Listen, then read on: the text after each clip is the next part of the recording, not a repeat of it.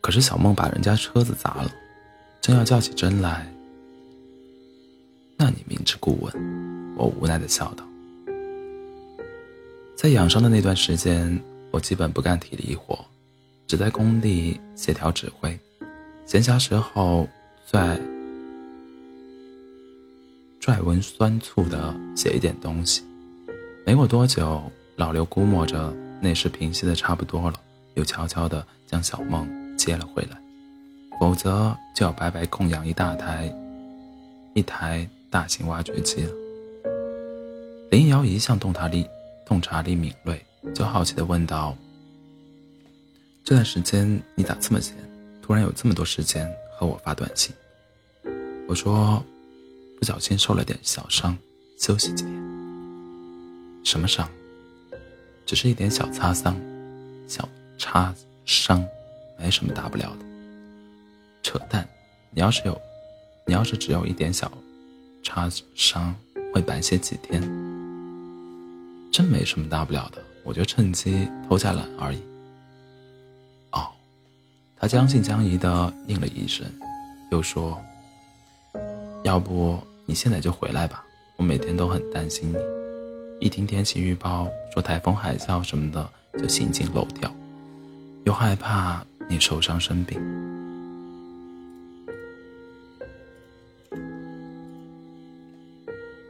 这次只是意外状况，我身体倍儿棒，哪有那么容易受伤生病？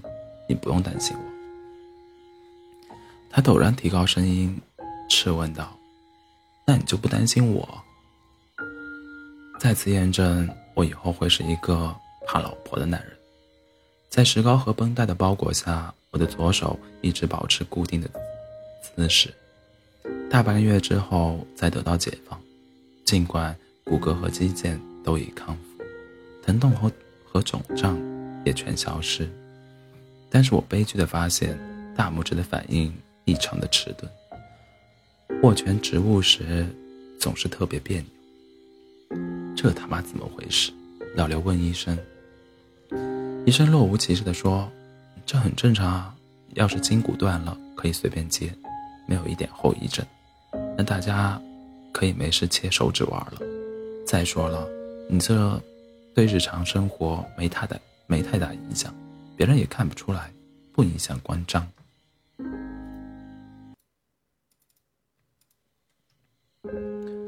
可我自己难受啊，你们一点责任都不担，我几乎要拍桌子了。”就算你去打官司，也不可能有用，因为这个根本就不算医疗事故。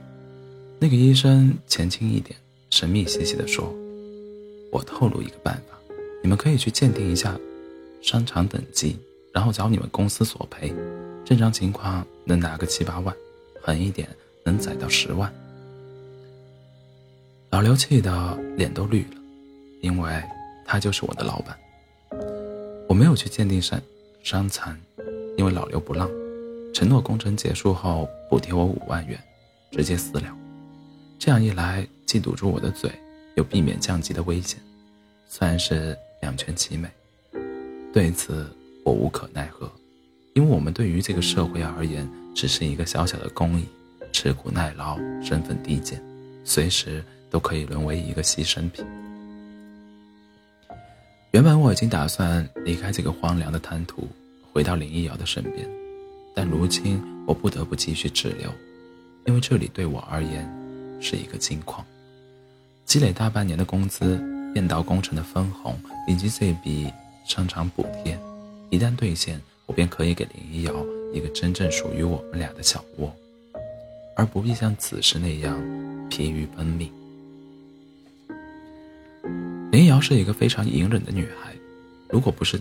坏情绪沉重的无法承受，他绝不会轻易向我宣泄，顶多闹一闹小脾气就过去了。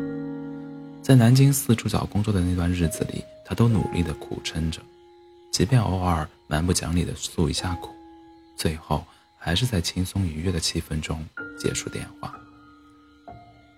他终于找到一份算得上满满意的工作，告别校园，初入职场。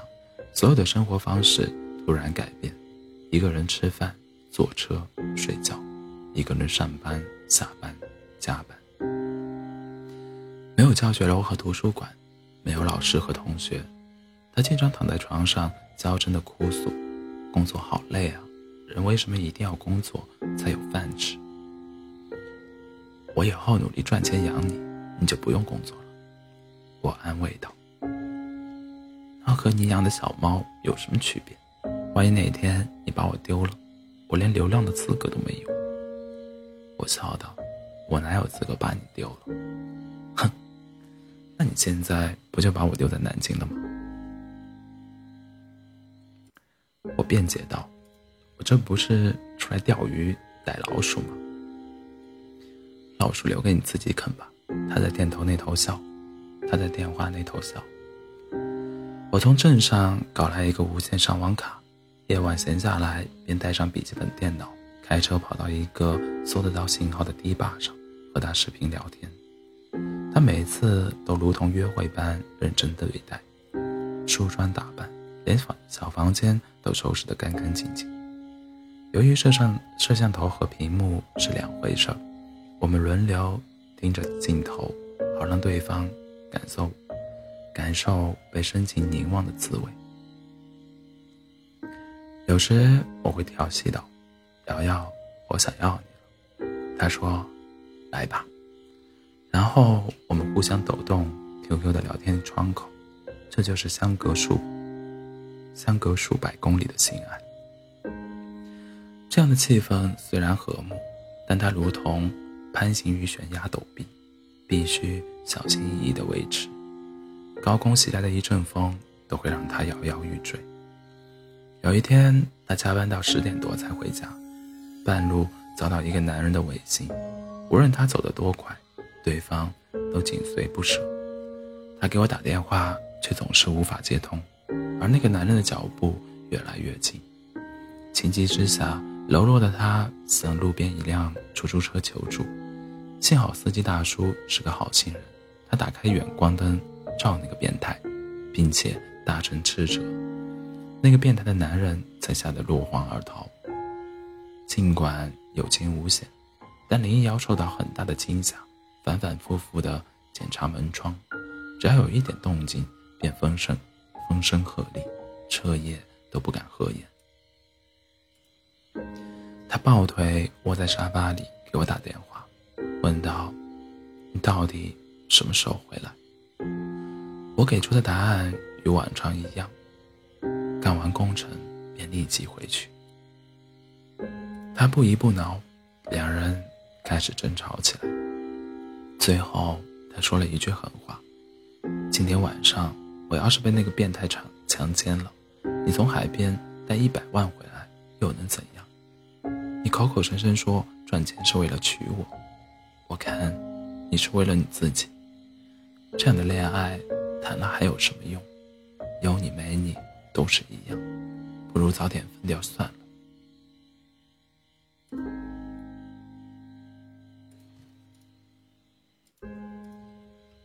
那天我在滩涂上亲自测量饭点，不慎陷进一个淤泥潭，差点丢了小命。被工人们救援上来时。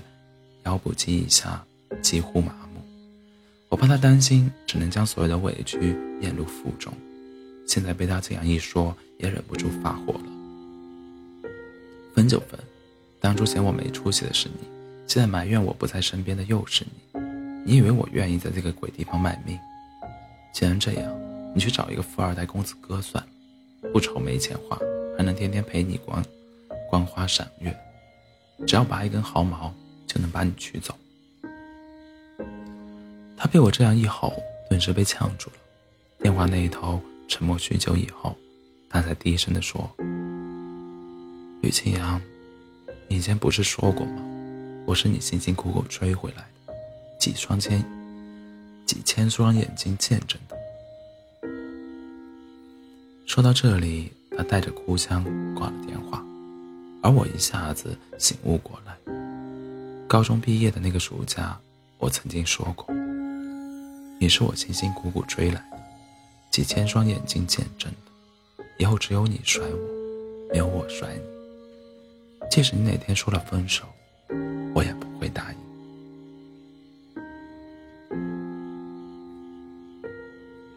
原来他一直都记在心里。那天我也彻夜未眠，东方露白时给他发了一条短信：“对不起。”仅仅半半分钟之后，他的短信便跳了进来，同样三个字：“我也是。”第二天中午，我便打电话给老刘，告知我准备提前离开的事情。当时他正在总公司总公司办事，在电话里就急了，问道：“年底虽然很忙，但最艰苦的阶段都熬过去了，现在怎么突然要走呢？是不是我给你的条件不够好？”那倒不是，我说，现在你们基本不太需要预算和测量，电脑工程也通过验收了。我想早点回去。瑶瑶今年刚毕业，一个人在南京很辛苦。哦，原来是想女朋友了。老刘呵呵的笑。可是，事业和感情哪个更重要？在不同阶段是不同的。你现在老大不小了。该认真权衡一下。知道，我这样说着，心里不以为然。真是庸俗人说废话。当然是感情更重要，赚钱不就是为了更好的经营感情吗？既然想走，那就走吧。我先支付你三万块钱，剩下的钱先打个条子，结了工程款再打给你，怎么样？那就拜托刘哥了。有什么拜托不拜托的？明年我们去新干，我们去新疆干一个光伏发电站的工程，对测量的精确度要求很高。到时候你想来的话，给我打个电话，咱们哥俩的合作还是挺默契的。去他妈的工程！我很快与老冯交接手头的工作，匆匆忙忙地离开了工地。这场异地恋已经维持长达九个多月。我坐在客车里，望着高速路边、高速路两边疾驰而过的风景，想着自己即将与阔别大半年的林一瑶见面，兴奋的情绪不时的在胸膛处澎湃。当我提着行李从车站里走出来，城市的喧嚣如同潮水般涌来，我一时无所适从，就像一个流放雪山多年的野人，光滑的地面。嘈杂的人群，拥堵的车流，还有铺天盖地的广告牌。我甚至不适应玻璃门的存在，差点像蠢麻雀似的，一头撞上去。林瑶远远地看见我，眼圈一下子红了，扑上来将我一把抱住，埋在我胸口，无声地蹭着眼泪。而我丢下行李，轻轻抚拍她的后背。我本来。打算一见面就扇你一个耳光，问你为什么现在才知道回来。他说道：“那你怎么不打？”他鼓起腮帮看着我说：“我还没打过人，第一次暴力留给我以后的宝宝。”我伸手揉一揉他的长发，除此之除此之外，我不知道如何表达我对他的喜爱与愧疚。周围那些路过的旅客或者拉客的司机都用异样的目光张望着，仿佛我们是偶像剧里的男女主角。这样的目光让我自豪的有些不自在。走过一面反光的落地窗，我无意中瞥了一眼，这才明白到底怎么回事。我穿着一件我自以为还算干净的军大衣。面部被海风和紫外线折磨得黢黑粗糙，头发不自然地翘着，仅仅在路上耽误两天就长出青色的胡渣，完全是一个青年农民工的形象。而我身边的林一瑶衣着得体，身材苗条，画着几乎看不出来的裸妆，完全是一个漂亮的让人忍不住多看几眼的都市女孩。不知道怎么的。每当他挽住我的胳膊，我都不自觉地往旁边避让，有点不习惯这样的亲昵。他很快感受到我的疏远，也不再勉强，打车时，我们坐在车后排，每人坐一边，互相不说话。我们在一家小饭馆吃饭，他坐在我对面，一手托着下巴，一手持筷给我夹菜。每次我抬头看他，他就眯眼微笑，仿佛在喂养一条迷路他乡又遁迹回家的爱犬。然后一起回到那个温温馨的小窝，他调好水温给我洗澡，然后帮我搓背。此时，两人赤赤裸相对，他才小心翼翼地问道：“为什么今天在路上不搭理我？”我说：“你比以前更漂亮了，我却是这副德行，有点不自在。”有什么不自在的？他疑惑不解地问。我想了想，低声地说：“有点自卑。”林瑶愣了一下，而后继续搓我身上的尘垢。他摸到我后背那条不慎被钢钎刺出来的狰狞伤疤，用手指轻轻触碰着，许久都没有说话。早知道是这样，死也不会让你去那里。”他说道。我却非常希望。他看到我的成就，洋洋得意地告诉他，在海边忙了一年，收获还是很大的，抵得上在南京干三年的工资工资了。老板还请我去新疆乌鲁木齐负责一个项目呢。那你以后打算怎么办？还去吗？暂时不去了，想一边在市区工作，一边看书，等工作年限到了再去考一级建造师。我尽量。多积累经验和人脉，时机再成熟一些，我也可以和老刘一样，拉一支工程队单干。尽管我眉飞色舞地将未来的蓝图描述得如此美妙，但林一瑶似乎对此并不感兴趣。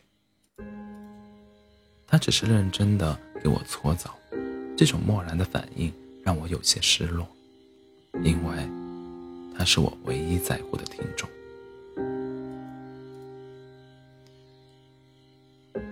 是不是不喜欢我这样？我问他。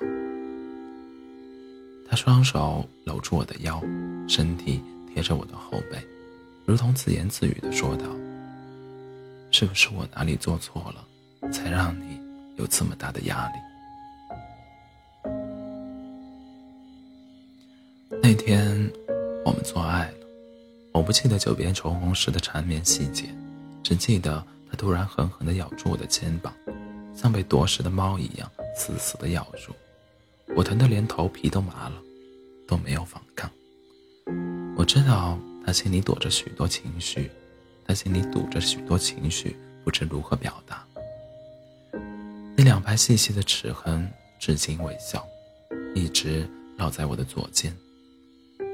有时我怀疑它是一道诅咒，如影随形，一直。延续到我彻底忘记他的那一天。